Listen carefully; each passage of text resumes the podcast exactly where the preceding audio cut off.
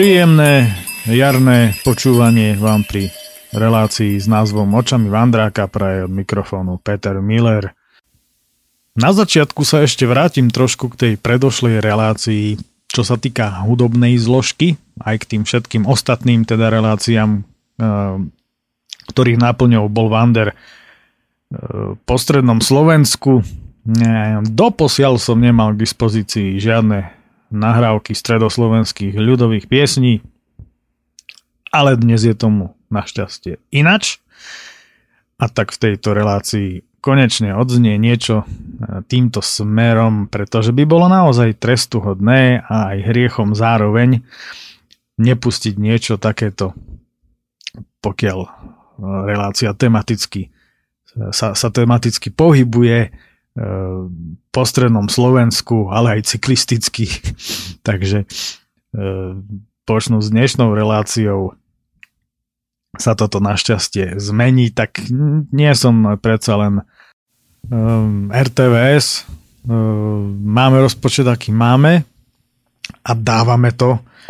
A, no a samozrejme, čo sa týka RTVS, tak všetci dobre vidíme, že, že akým mafiánskym spôsobom ťahajú z ľudí peniaze a potom máme takých zamestnancov, ako je Havran a podobné, podobné tieto krákajúce e, zvieratka, kadejaké Ehm, je to nespravodlivé, závisí už ale na ľuďoch, že ako sa chcú voči tomu postaviť, lebo naozaj tento zástrčkový zákon to je, to je nič iné ako mafiánska praktika. Nedá sa to ináč nazvať, veď keď niečo niekto musí platiť na silu len preto, že má elektriku, tak ako súdnemu človeku naozaj nezostáva nič iné, iba týmto absolútne pohrdať.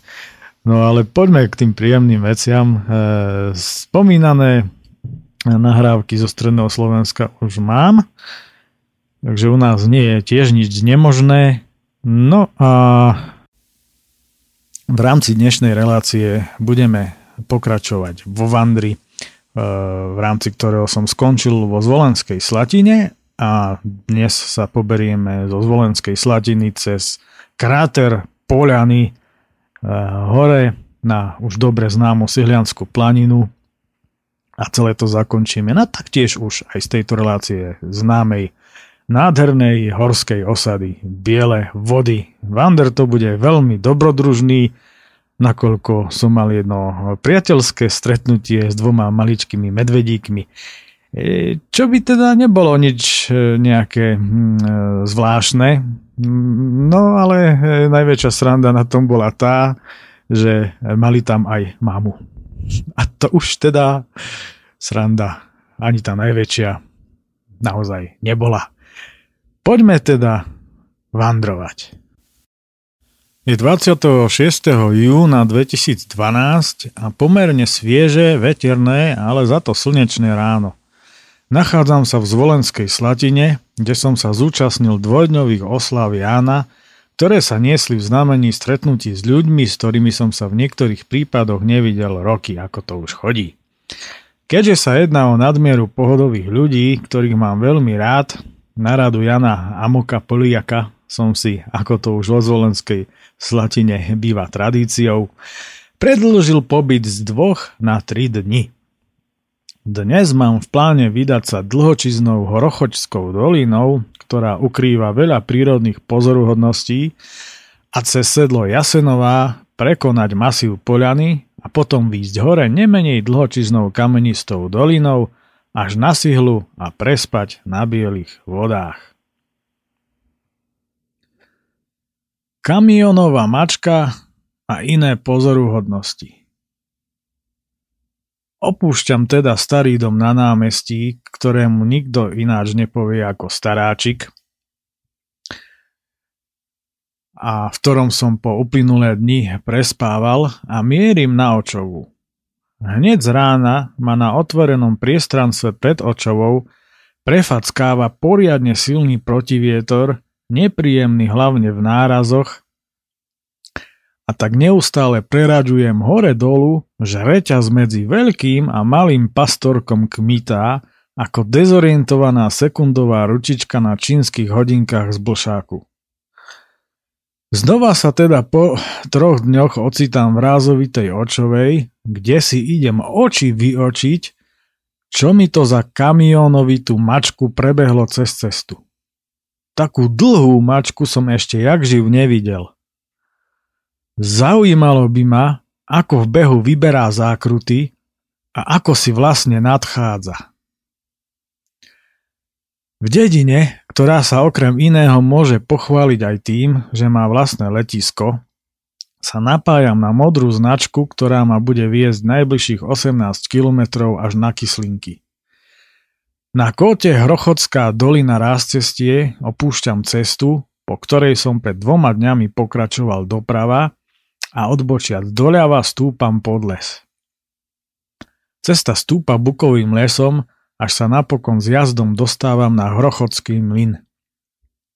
Tu na kryžovatke nachádzam schátranú budovu niekdajšej turistickej chaty, ktorá prakticky donedávna poskytovala lacné ubytovanie a stravovanie a ja v peknom prostredí doliny konštatujem, že je jej škoda. Dávam si desiatu a pomaly pokračujem hore 16 km dlhou dolinou popri potoku Húčava po dobrej asfaltke. Tok potoka Hučava tu lemujú pôvodné jelšové a vrbové porasty a celkovo na mňa pôsobí dolina veľmi privativým dojmom. Zaujímavosťou je, že potok vyteká priamo zo stredu niekdajšieho stratovulkánu Poliana. V doline v minulosti premávala aj lesná železnička, no aj tu, podobne ako mnohé iné, postihol za komunizmu rovnaký osud.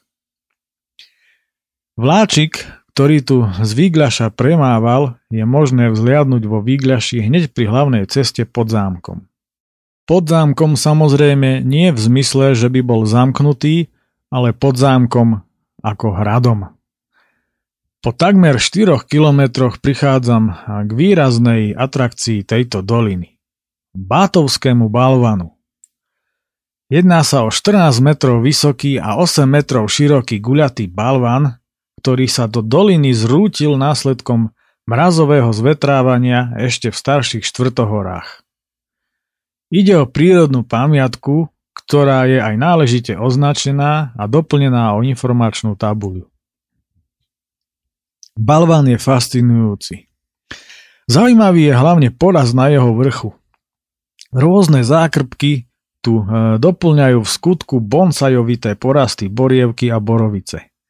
Pri pohľade naň sa ma zmocňuje túžba byť svetkom pádu takéhoto monstra do doliny. To ale musel byť ráchot.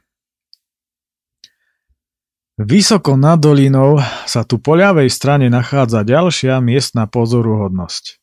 Buk pod Širokou, ktorý je najmohutnejším bukom chránenej krajinej oblasti Poliana, a zároveň je aj chráneným stromom. Jeho vek je odhadovaný na 250 rokov a obvod kmeňa má 486 cm. Pravda, k dnešnému dňu určite oveľa viac, keďže každým rokom hrubne. Neslobodno zabudnúť ani na Hrochodskú jaskyňu, ktorá je prírodnou pamiatkou, no pre verejnosť je neprístupná. Nedaleká Jánošiková skala je taktiež jednou z výrazných atrakcií doliny. Jedná sa o obrovský andezitový blok, široký až 200 metrov a miestami takmer 50 metrov vysoký, v masíve ktorého sa nachádza tzv. pseudojaskyňa Apčina, kde podľa povestí taktiež operoval Jánošík. Pomaly, ale isto, už rokmi nadobúdam podozrivý pocit, že tých Jánošíkov bolo minimálne 10, lebo pri všetkej úcte pobehať toto všetko jeden chlap v rámci svojho krátkeho pôsobenia a života bez helikoptéry či terénnej motorky technicky stihnúť jednoducho nemohol. Nech počítam, ako počítam, nech rátam, ako rátam, nech študujem mapy, ako chcem. Nevychádza mi to. Týmto však samozrejme Jánošika nemám v žiadnom prípade v úmysle zosmiešniť, to ani náhodou, Bože chráň. Pointu však treba hľadať v niekedy až premrštených a prikrášlených povestiach. Ale toto je na inú a dlhú tému. Po troch kilometroch mám nad sebou taktiež po ľavej strane lokalitu pri Bútľavke, ktorá je prírodnou rezerváciou a v ktorej sa vzácne vyskytuje tis. O chvíľu sa už ocitám v lesníckej osade Kyslinky, kde mala niekdajšia lesná železnica konečnú. Odbáčam tu doľava držiať sa zelenej značky. Modrá pokračuje ďalej až na sedlo priehybina, odkiaľ sa po červenej ide na polianu. Po ľavej strane cesty ma za kyslinkami na lúke prekvapuje odstavený konvoj zachovalých vozidiel Nezmarov, Praga V3S aj s vlekmi. Všetky sú prerobené na včelíny a ja ich nevedno prečo nezdokumentujem. Zrejme preto, že nemám kde oprieť naloženú opachu a na zem ju pokladať nechcem, alebo jednoducho preto, že som dnes nejaký lenivý. Za horárňou sihla už cesta stúpa pekne strmo hore dolinou a ja sa idúc stále po asfaltke držím zelenej značky. Okolo cesty už vzhľadom na nadmorskú výšku pribúda smrečín, až nakoniec bučina mizne v nenávratne. Koniec srandy. Asi 2 kilometre za horárňou zelená odbáča doprava na nepoužívanú strmú zvážnicu plnú blata a kameňov. Podvedome sa mi tu niečo nezdá, no pohľad na mapu ma utešuje v tom, že len tento počiatočný úsek bude problematický, pretože ďalej by cesta na sedlo Jasenová mala traverzovať.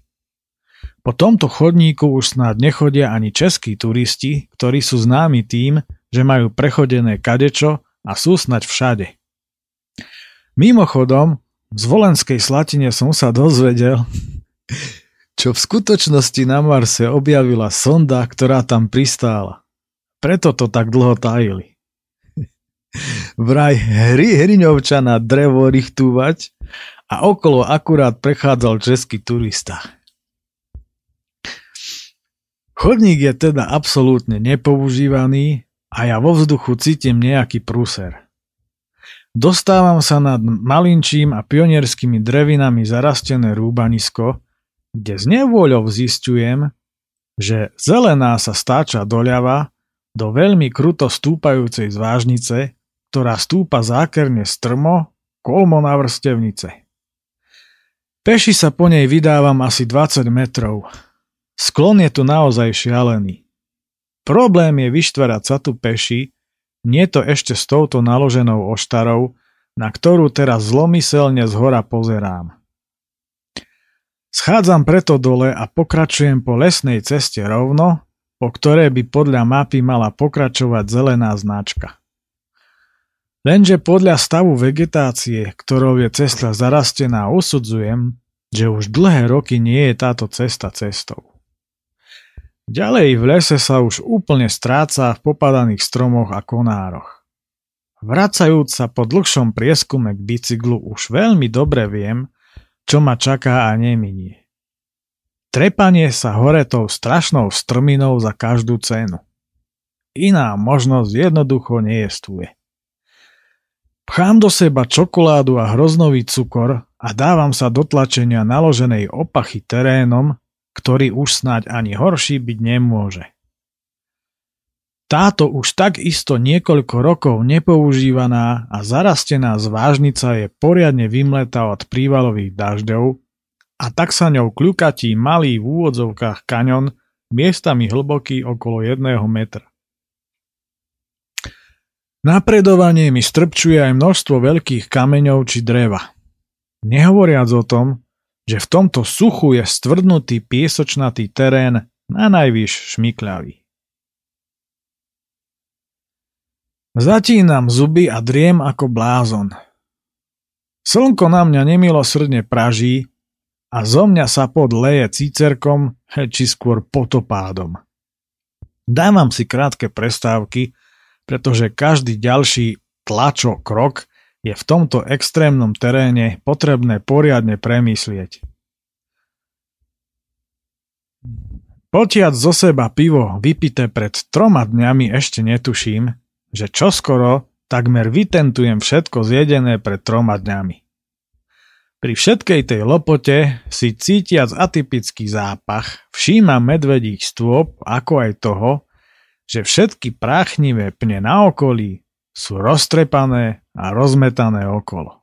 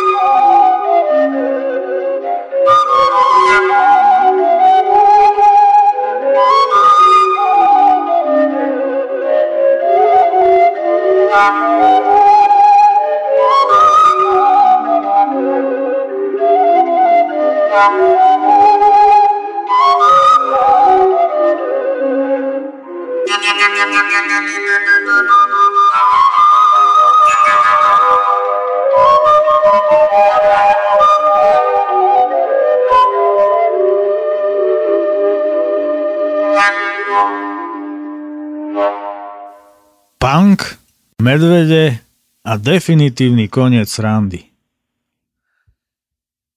Než si stihnem uvedomiť, že by bolo treba preventívne vydať nejaký zvuk, badám v húštine zvedavý medvedí dorast a mne je jasné, že mám problém a možno aj prúser, jak svíňa. Opacha sa zasekáva vo vymletej jame a ja si poriadne vyčerpaný a akýsi apatický pospevujem skladbu i sme v hajzlu od legendárnych pankáčov SPS v rámci už bez tak neskorej prevencie poriadne na hlas, dívajúc sa na naloženú opachu. Sme v hajzlu! Sme v hajzlu! Sme v hajzlu! Hajzlu! V tom nad sebou počujem starú a je mi všeliako. Dívam sa, ako stojí a hľadí na mňa a ja hľadím do boku, aby som ju neprovokoval a v duchu preklínam tú pondiatú jamu a celú naloženú opachu, mapu, cestu, úplne všetko.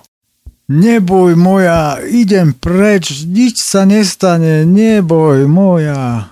Opakujem neustále kľudným monotónnym hlasom, sťa zaklínač hadov, alebo lepšie povedané prednášajúci na školení. Snažiať sa zachovať pokoj, čo je teda sakra, ale sakra ťažké, nech si hovorí kto chce, čo chce. Tými slovami viac ukľudňujem seba než medvedicu, ktorá sa teda rozhodne nemá čoho báť. Zrazu sa postavila na zadné, vtedy medveď vetrí a získava prehľad nad situáciou a v zápätí krátko v medvedej reči niečo povie malým. Napokon v okamihu mizne v húštine a rýchlo sa vzdialuje aj s dorastom. Už uvoľnenejší, chytajúci naspäť farbu a za ňou ešte nahlas vyslovujem slova vďaky, že ale môžem prejsť a z celej sily sa trepem z tohto miesta preč. Na mieste, kde sa zvážnica napája na v úvodzovkách cestu, po ktorej by podľa mapy mala viesť značka, si dávam aj psychicky dosť zničený pauzu. Je odtiaľ nádherný výhľad a ja fotografujem Hrochodskú dolinu dúfajúci, že na blízku už nie je žiaden medveď. Neskôr po už lepšom lesnom chodníku prichádzam v neustálom stúpaní na sedlo Jasenová vo výške 1103 metrov. Prevýšenie zo Zvolenskej slatiny teda činí 775 metrov. Z osedla však žiadne výhľady nie sú a tak si obed nechávam na neskôr. Sedlo je dôležitou kryžovatkou turistických trás do Kamenistej doliny, na Polianu, na Hrb a Bukovinu a do Hrochodskej doliny. Ja ďalej pokračujem po modrej značke. Cesta vedie veľmi príjemným, uzučkým, málo vyšliapaným, ale hlavne s jazdným lesným chodníkom. Chodník vedie príjemným lesom a ja miestami obdivujem staré a hrubánske smreky a jedle, pri ktorých chvíľu postojím, meditujem a nabíjam sa voľnou energiou. Neskôr si nabitý dávam trochu adrenalínu a pomerne rýchlým tempom sa púšťam chodníkom dole kopcom. Ale len na úsekoch, kde vidím dostatočne dopredu, aby som nenarazil na spadnutý strom. Po chvíli sa však dostávam na kritický úsek, dlhý asi 30 metrov, na ktorom sú leda bolo cez seba prekrížené a nahádzané veľké vrstvy hrubých konárov a obísť sa to nedá. Týchto smiešných 30 metrov sa stáva veľmi kritickými, pretože konáre značne pružia, ale hlavne lezú do kolies a keď chcem bicykel preniesť, tak sa s tou váhou zabáram hlboko takmer až po pás a nemôžem sa ani pohnúť. Už tu chýba len ďalší medveď. Nakoniec kompletne celý dodriapaný šťastlivo prichádzam na akúsi panelovú lesnú cestu, kde si na sklade dreva dávam obedňajšiu prestávku a plánujem si najbližšiu trasu. Nižšie podo mnou sa nachádza prírodná rezervácia Havranie skaly, ale cez ne sa s týmto monštrom po zelenej značke do doliny veru nedostanem. Po obede radšej pokračujem ďalej po modrej. Vyhľadol som si jednu lesnú cestu, ktorá sa na akomsi sedle stáča doprava a podľa všetkého vedie do doliny. Nad jedným rúbaniskom poniže cesty stojím a kochám sa uchvatnými výhľadmi hodnú chvíľu. Vidieť odtiaľ hlbokú a tichú dolinu Hrončeka, ktorú z oboch strán objímajú husté a zdravé smrečiny, časti kamenistej doliny, hôlnaté hrebene medzi zákľukami, obrubovancom a tlstým javorom, klenovský vepor, ako aj veľkú časť veporských vrchov a samozrejme celý severovýchodný obzor vyplňa dlhá hradba nízkych tatier. Hneď podo mnou si na niekdajšom rúbanisku vo vetre príjemne šumí veselý mladý bukovo-smrekový les, ktorý na okrajoch chránia staré smrečiny. Ako sa dostať do doliny a iné dilemy. Okolím sa nesie príjemná a svieža letná lesná vôňa a pohľady do tých nádherných a tichých dolín a na žiadnym rúbaniskom nezohýzdené súvislé lesné porasty oku neskutočne láhodí. Tak predsa ešte niekde jestvujú aj takéto hlboké lesy. Len dokedy? Pokračujem v ceste po panelke, neustále nadskakujúc na už spomínané sedlo, kde odbáčam doprava a neskôr sa po už hlinenej lesnej ceste stáčam a klesám do protismeru, Odkiaľ som prišiel? Pred kryžovatkou lesných ciest sa v priekope krčí malé psíča, ktoré v rýchlosti neviem identifikovať, no jedná sa buď o slovenského kopova, alebo o nemeckého poľovníckého teriéra. Tieto psíky sú si veľmi podobné.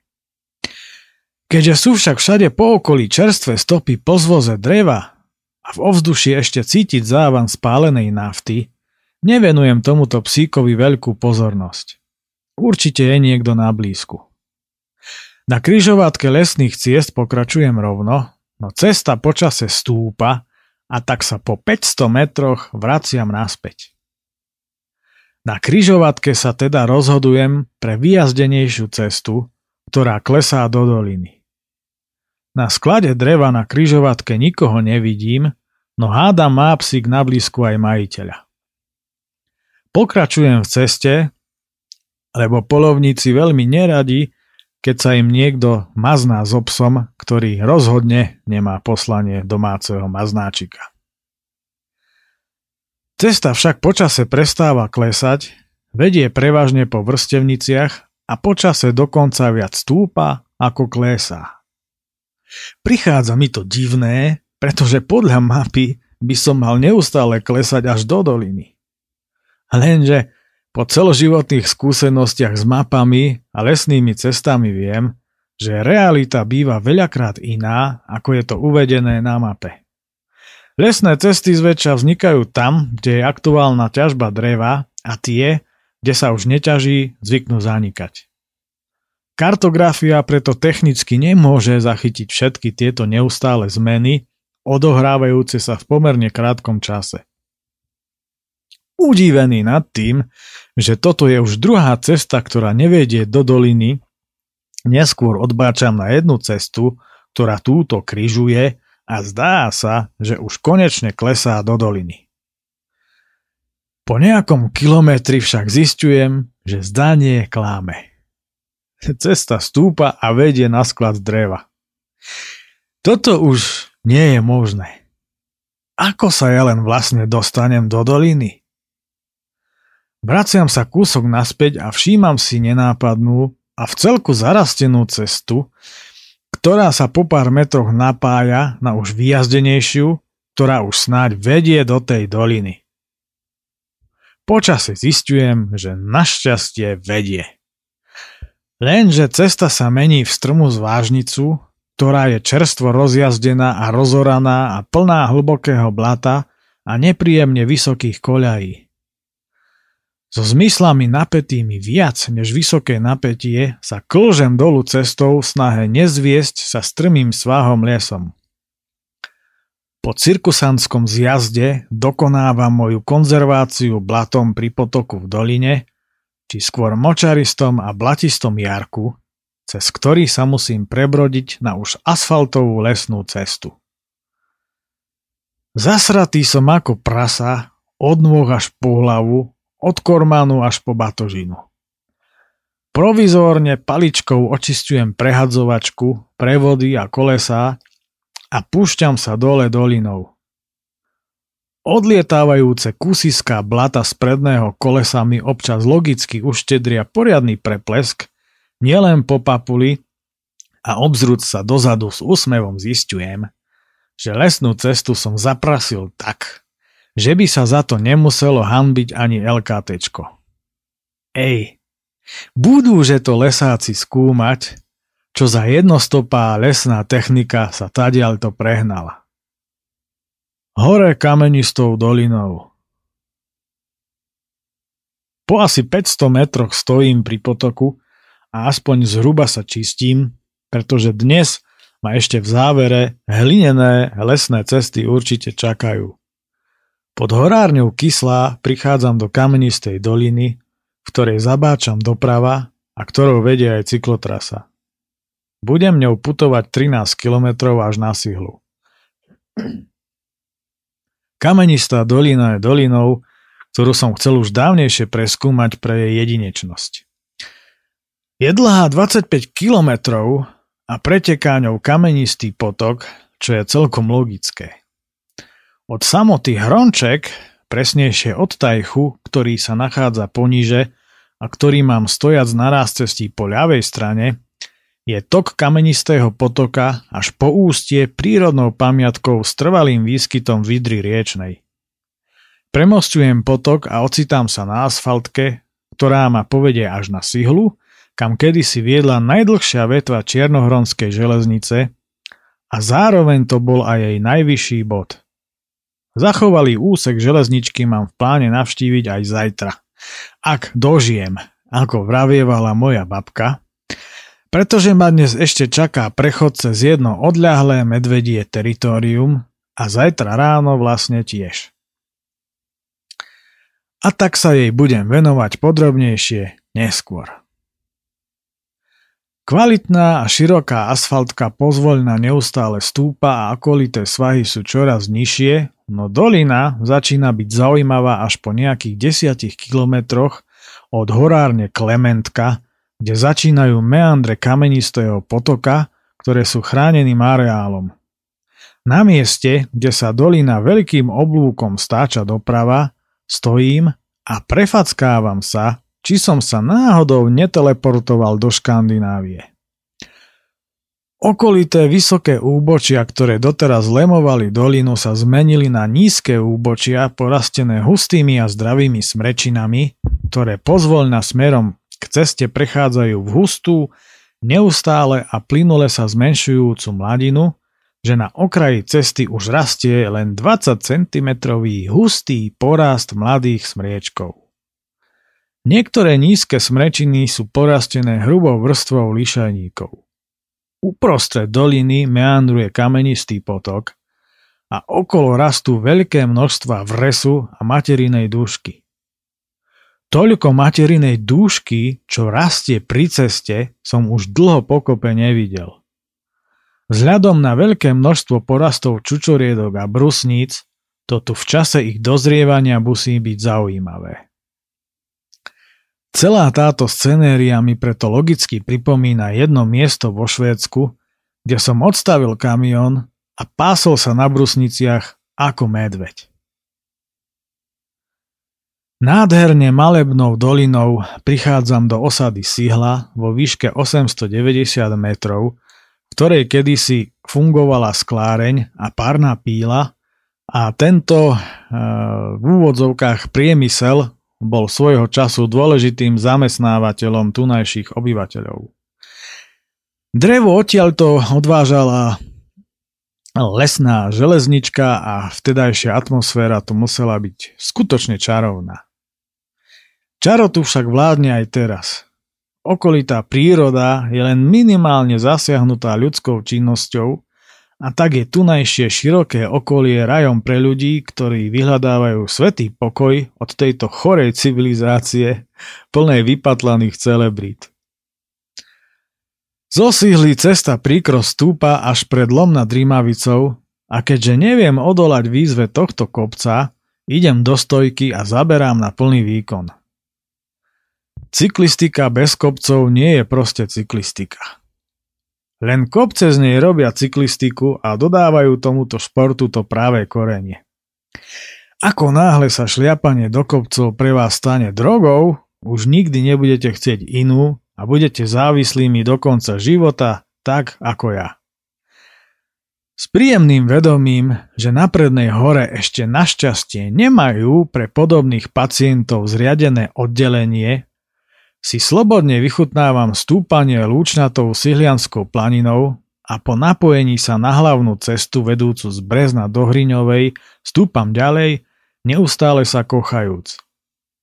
Pod osadou Drábsko ale zliezam na lúku podo mnou, lebo taká panoráma, ktorá sa mi tu otvára ako dar na otvorenej dlani, si zaslúži dlhšiu pauzu na absorbovanie toho, čo toto až neskutočne nádherné okolie ponúka.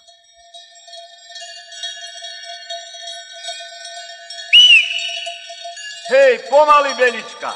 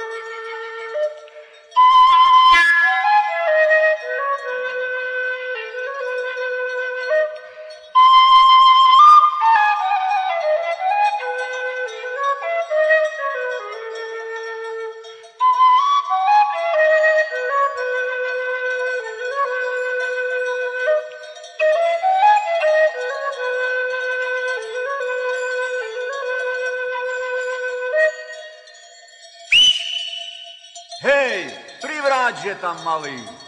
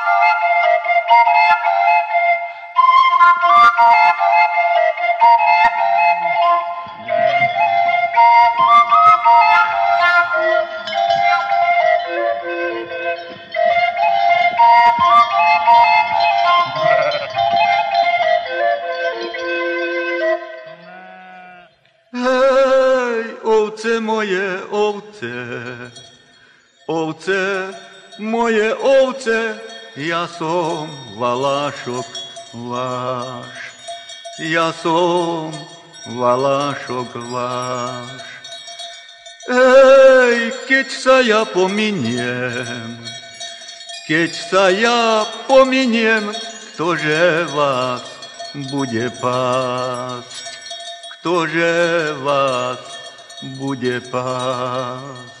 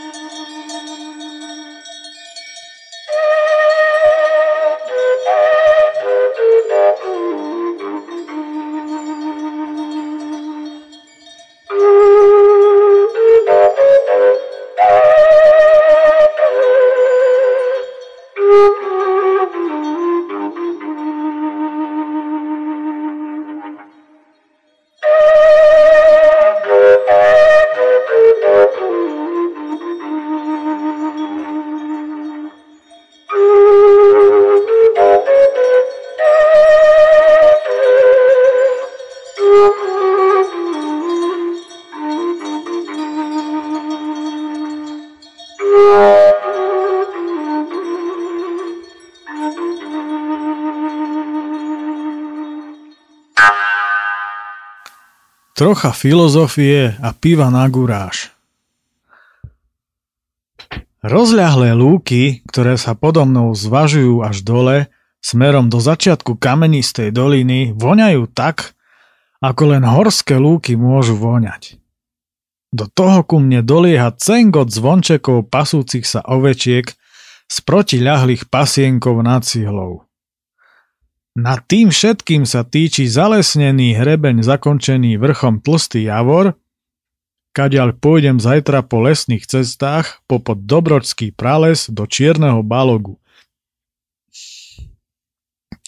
Celú túto tak povediac hôľnato, lúčnato, pasienkovitú Sihlianskú planinu obkolesujú hlboké a rozsiahle smrekové lesy, ťahajúce sa hlavne po ľavej strane smerom na kamenistú dolinu až po obzor.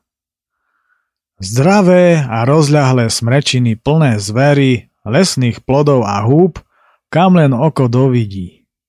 nízk tu zatiaľ veru niet. Žehnám tomuto rozprávkovému kraju a ďakujem za jeho existenciu. Čerešničkou na tomto výhľade je samozrejme blízka hradba centrálneho hrebeňa najvyššej časti nízkych tatier na horizonte. Bonus par excellence, ako sa patrí. Pri sedení na lúke myslím na všetkých kamarátov a kamarátky, s ktorými zvyknem absolvovať pešie túry, vandre či hrebeňovky a veľmi si prajem, aby toto teraz mohli vidieť. A nielen oni. Želám si, aby túto nádheru mohol vidieť úplne každý. Aj tí, ktorí zemi toľko ubližujú. Krása naliata do zlého srdca niekedy dokáže zázraky. Dvíha sa veľmi studený a silný vietor a ja pomýšľam nad poberaním sa ďalej, no tento výhľad je ako magnet a nechce ma pustiť a preto ma nemusí nikto prehovárať, aby som ešte ostal. Až teraz si vlastne uvedomujem, že sa nachádzam vo výške rovných tisíc metrov, teda ako by som bol v starom Smokovci. Dívam sa ponad hlboké a odľahlé doliny, ktoré neskutočne milujem a rozmýšľam, prečo niektorí ľudia neustále pátrajú, kde sa kedysi nachádzal onen biblický raj. Asi sú to blbci, čo pre stromy nevidia les. Odjak živa v ňom žijeme, no istá časť chorého ľudstva si ho neustále ničí.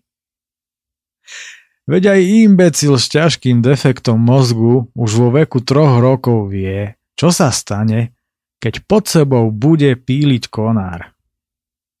Tak na čo sú potom niektorým týmto intelektuálom z tzv. záujmových finančných skupín školy a tony titulov pred a za menom, keď nechápu ani len tie najzákladnejšie princípy fungovania sveta?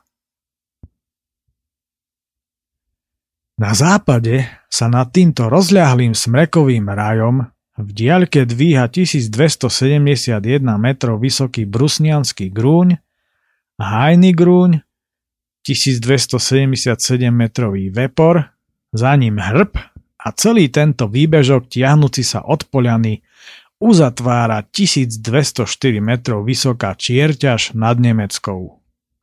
A samozrejme úplne naľavo, rovno protisvetle stojí vysoká, divá poľana, mať ohromných stínov. S obrovskou radosťou, že zajtra tu budem skoro ráno v tráve raňajkovať a znova len v inom násvite vychutnávať a fotografovať, sa poberám do lomu nad Rimavicou, najvyššie položenej dediny na Slovensku. Cesta po ponorení sa do smrekového lesa už takmer ani nestúpa a ja sa po kilometri ocitám pred mojou obľúbenou krčmou nad cestou, kde opäť, tak ako pred necelým mesiacom, usadám pod smreky, chodidlá kladiem na mekké ihličie a v zápätí mi už nič nebráni vo vychutnávaní si oroseného chmeľového osvieženia, cez ktoré presvítajú zlatisté lúče podvečerného slnka ktoré sa sem predierajú pomedzi voňavú smrečinu a mok je tak v skutku zlatistý. Je to ako piť slnko a jeho životodárnu energiu. Čapujú tu výborný urpiner, ktorý považujem za naše najlepšie pivo. Už len preto, že to nie je žiadne europivo, ale poctivý slovenský výrobok od začiatku do konca a je to v ňom aj cítiť. A dobré pivo v dobrom kraji chutí dvojnásobne. Samozrejme, pivári budú namietať, sú aj malé pivovary a oveľa kvalitnejšie piva, ale ja som mal na mysli veľký pivovar.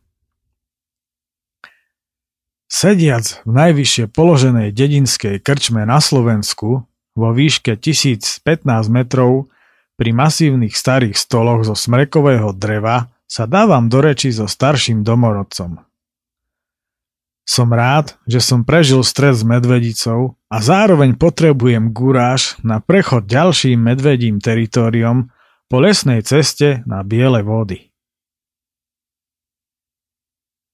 Opojná cesta na konečnú a záverečný kúpeľ v krásach našej vlasti. Chmeľovo zregenerovaný sa lúčim a pri prechode lomu nad Rímavicou sa zdravím každému okolo idúcemu, pretože ľudia sú tu veľmi milí a v konečnom dôsledku sa aj každý okolo idúci zdraví mne. Napájam sa na modrú značku a po pol druha kilometri schádzam k prameňu do dolinky naľavo natankovať plné nádrže H2O. Voda je tu výborná a tak výdatne degustujem a teším sa, že som opäť pri tomto výdatnom prameni. Vraciam sa asi 200 metrov naspäť a na lúkach opieram bicykel o plot, sadám do trávy a opäť sa opájam takým výhľadom, až mi z neho zabieha slina.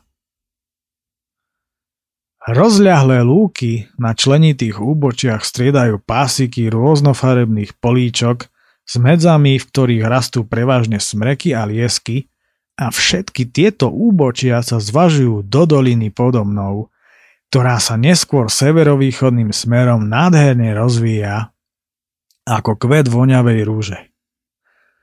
Vzadu, nad touto dolinou, Hrdo tróni 1338 metrov vysoký klenovský vepor, ktorý je z tohto uhla pohľadu taký nádherný, až ho upodozrievam z pozerstva.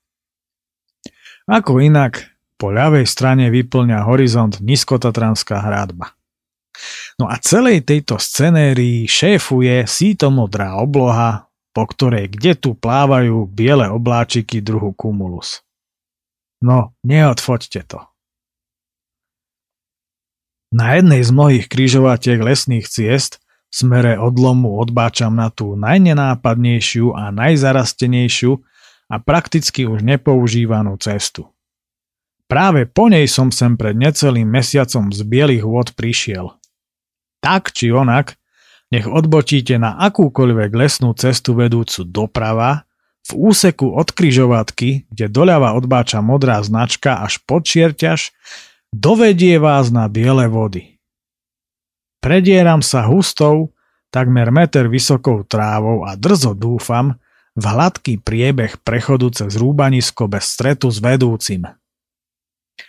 Zastavujem na tradičnom mieste, odkiaľ je vidieť len kostolík zlomu nad Rimavicou v objati zdravých smrečín a pre istotu ho aj teraz fotím.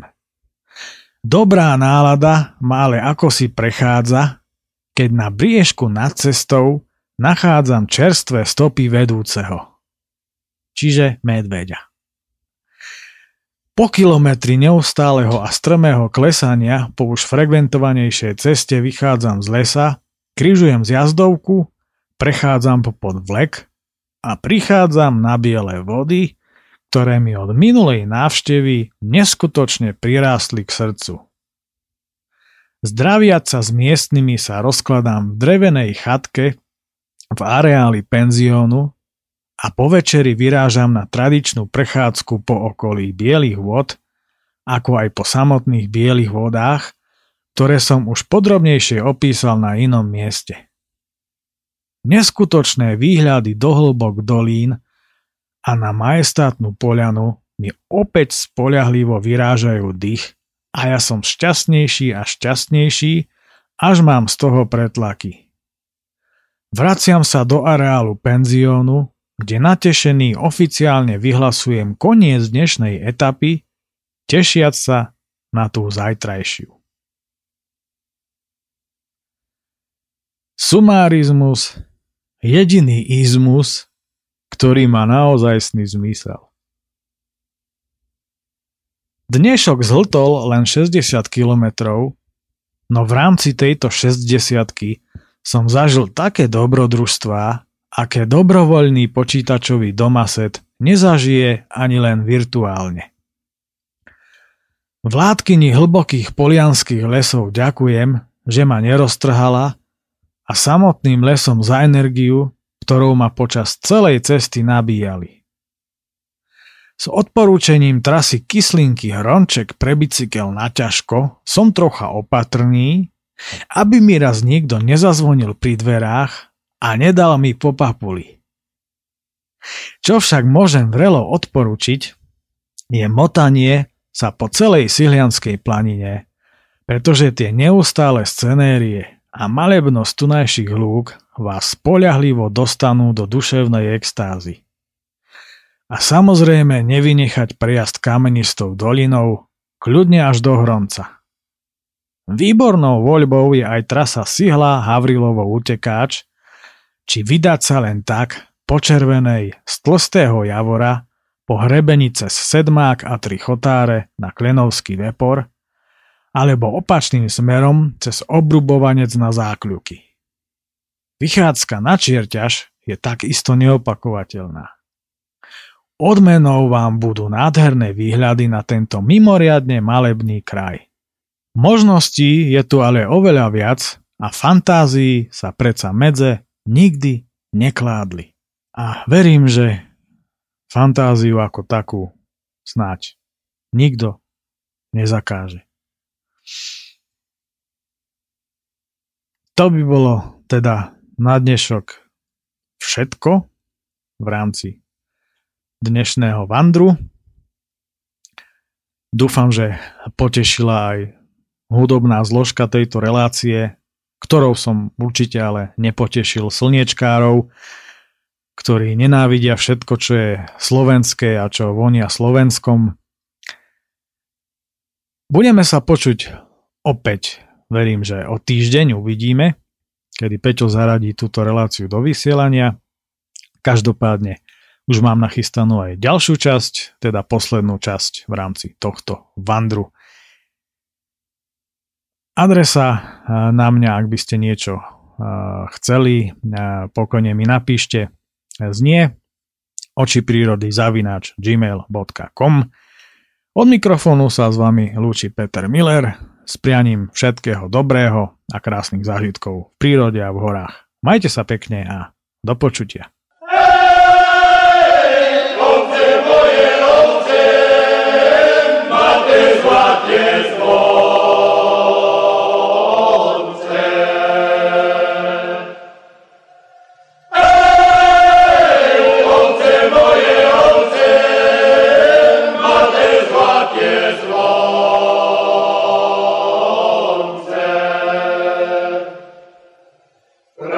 Viva